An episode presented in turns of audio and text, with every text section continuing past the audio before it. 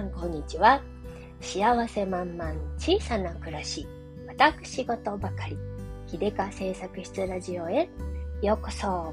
はい、ご機嫌いかがでしょうか？今日は一人読書会の、えー、コーナーだよということでね、えー、先日、ちびともども流行りの風邪をひきまして、えー、大変だったのをきっかけにね、再読した本を、え今日ここでやりたいなと思います。あれです。野口春近さんの風の紅葉という本です。野口さんは、野口生態とかいうね、やつの創設者というかね、で、なんか、いろんな自己流の生態法というか健康法みたいなのをね、編み出された方のようで、私あんまり詳しくないんですけど、でこの本はその彼がね、当時、えー、なんか講演か何か、講義か何かをした時の話がまとめられたやつなんですけれど、正直本のほとんどの内容はちんぷんかんぷんです。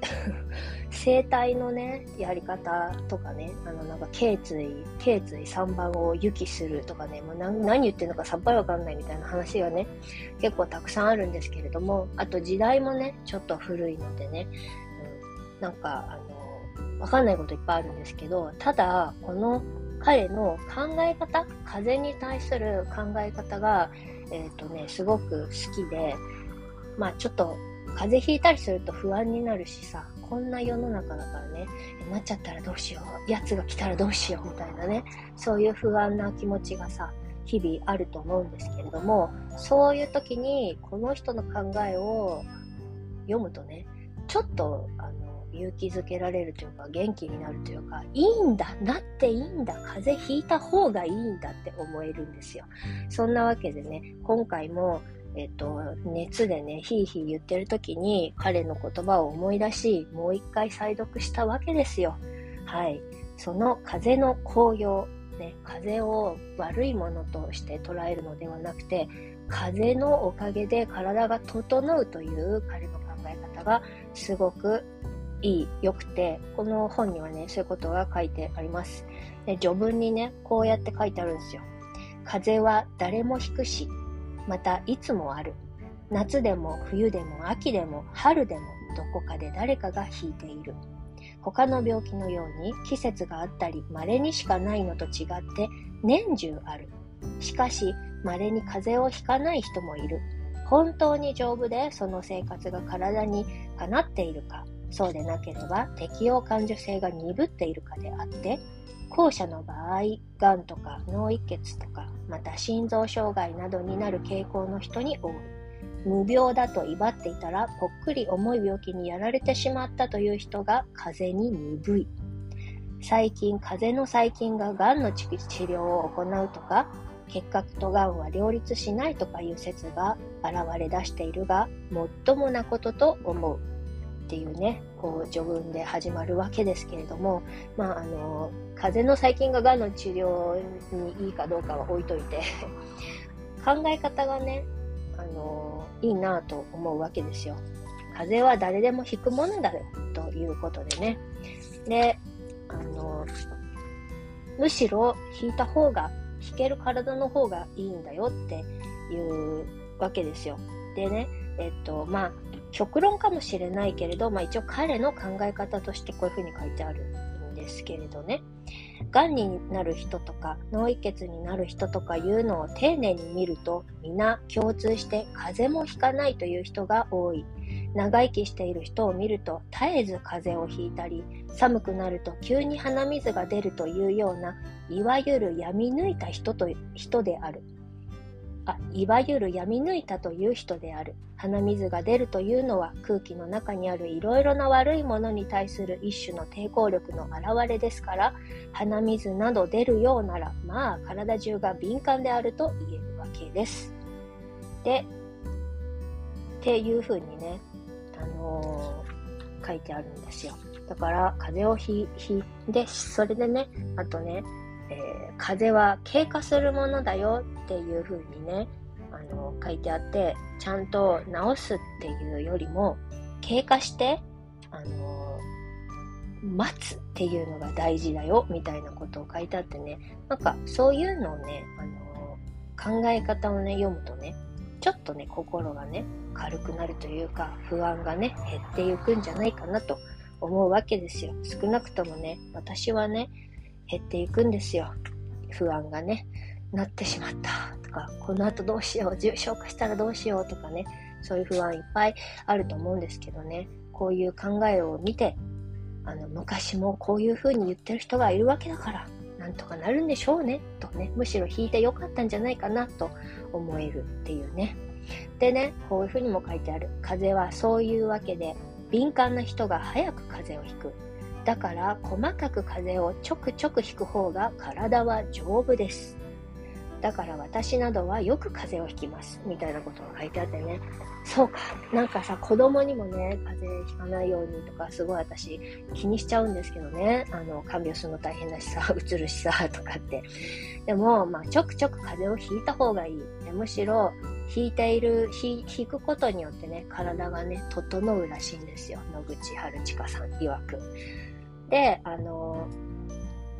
治す、治すのではなくてね勝、手に治っていくのを、あの、待つのがいい。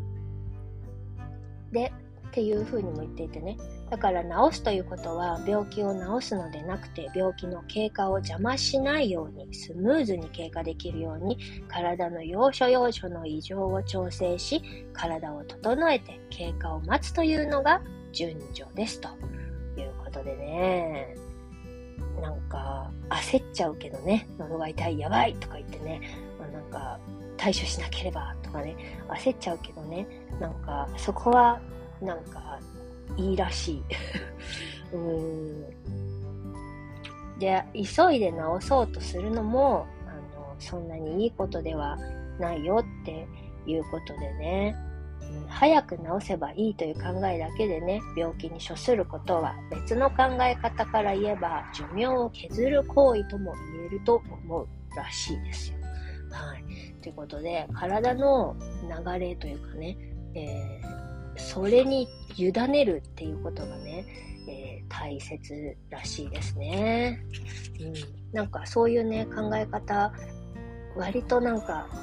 あの、現代になればなるほどさ、すべてさ、コントロールできるような、あの、感覚に陥るからね、あの、来ないように防ぐとかさ、来たら来たで、あの、なんか、抑え込む、封じ込むみたいなことばっかりしちゃいがちなんだけどね、そういうことも、あの、もうちょっと、あの、おおらかに見た方がいいなっていう感じがね、しますね。で、あとなんかね、やっぱし風邪の時はね、お風呂入るの結構いいらしいですよね。で、なんかね、入浴というものの効果は湯の温度で皮膚を刺激して体の働きを高め、体の内部の運動を多くする。また温まると汗が出るということである。そういう面から言えば、風邪をひいた時にこそ大いに風呂に入らねばならない。みたいな風にね、書いてあってね。うん、まあ、やっぱそうだよなと思ったんですよ、今回ね。前回のポッドキャストでね、お湯の力について話したんですけどね。やっぱね、楽になるんですよ、体も。で、なんか、ちょっと熱いお湯にね、入るとね、体の痛みが、こう節々の痛みみたいな、関節の痛みみたいな、発熱特有の、ああいう痛みがね、和らぐんですよね。で、和らいで、あの、ちょっと楽になるからね、すごいなと思うわけですよ。でね、やっぱりね、風呂の適温はね、体が疲れを増すに従って、だんだん高くなってくるらしいんですね。だからなんかね、40、40、まあ普通の人は41度、2度ぐらいでね、だいぶ暑く、暖かく感じるらしいんだけど、それより上に行ってたら、よっぽど疲れている、疲労が溜まっている、老化現象が進んでいるみたいな風にね、あの、の目安になるそうでございますよ。うん。そんなわけでね、このね、野口春近さんの本はね、非常にね、読みにくいんですけれども、あの、なんか言ってることが昔の言い方だったりとか、あの、まあ、時代背景もね、ちょっと前の時代のやつだからね、読みにくいしね、そもそも生態でこういう風にしたらいい、ああいう風にしたらいいって書いてあってね、あのそれがね、何のことかさっぱりわけわかめなのでね、うんと、読みにくいんだけど、でも彼の考え方はね、すごくね、あの、支えになるなと思うわけですよ。で、このご時世、特に支えになるなと思いました。うん。で、あとね、えっとね、風邪をひいた時、ひいた時だけ、あの、ああだこうだ、手厚く自分を、自分とか、の子供とかをね、介護すると思うんだけど、ポイントは引いた後、熱が引いた後こそ、あの、気をつけて休むべきだよ、みたいなことも書いてあってね、うん、やっぱり、あの、日にち薬って大事なんだなっていうのをね、それは思いましたね。なんか熱が一回引いて体が軽くなったその時が、ひ、あの、要注意、要注意のポイントだ、みたいな風に書いてあってね、むしろ発熱中は、まあ、ほっとい、ほっといてもいいぐらいで、あのね、あの、養生をしなきゃいけないのは、その後、ちょっと元気になった時に、あの、気をつけて、もう、もう一息我慢して養生をして、えー、様子を見るっていうのが、あの、上手な経過の仕方らしいですね。うん。だからなんか今あの、ね、こんな流行りのあの、風邪のね、あの、状態で、あの、なっちゃったらね、陽性者になっちゃったらね、あの、何日間か、あの、お家で自宅待機みたいな風になってますけど、あむしろ、それが大事なんだなって思いましたね。その、えー、今何日だろう、10日間くらい？自宅待機ってなっちゃうと思うんだけど、この自宅待機こそが大事で、10日間しっかり休養することがね、すごい大事だなって思いましたね。なんか、やっぱし、現代はね、急ぎすぎなんですよね。あの、いや、なるべく休まない。休んでも1日2日で復活するみたいな。でも本来ね、自分もね、あの、めっちゃ高い熱出して気づいたんでね、辛いのは熱出した後ね、なんかヘロヘロなんだよ、本当に。その時に、弱ってる時にね、あの、なんちゅうの、戦い抜いた後にもうヘロヘロで弱ってる時、またなんか入ってきやすくなっちゃうからね、そこを気をつけるのが本当にポイントなんだなってね、思いましたね。うん。はい、そんな感じで、えっ、ー、と、まあちょっとね、中身が難しすぎてね、あんまり言えることもない ないんだけれど、うん、で、あと一つね、早く治るのがいいのではないっていうことも書いてあって、私結構焦っちゃってね、まだ熱下がんない、まだ熱下がんないってなってたんだけどね、あの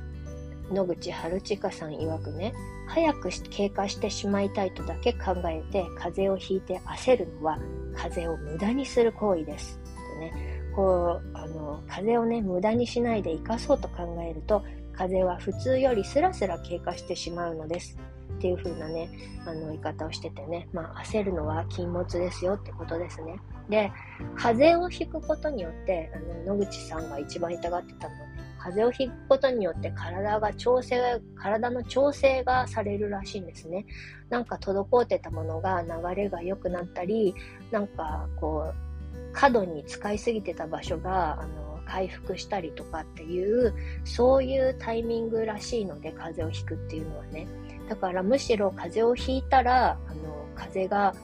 えー、体の調整をする薬になるみたいな感覚でいるといいっていう風にね、言っていて、あ、そう考えるとね、確かに風邪をひいた後って体すっきりしてるんですよね。軽くなるというかさ、あれが、あのー、結構ね、あの、生きてる人間には大事みたいなんでねあの、ちょいちょい風邪をひいてもビビらない。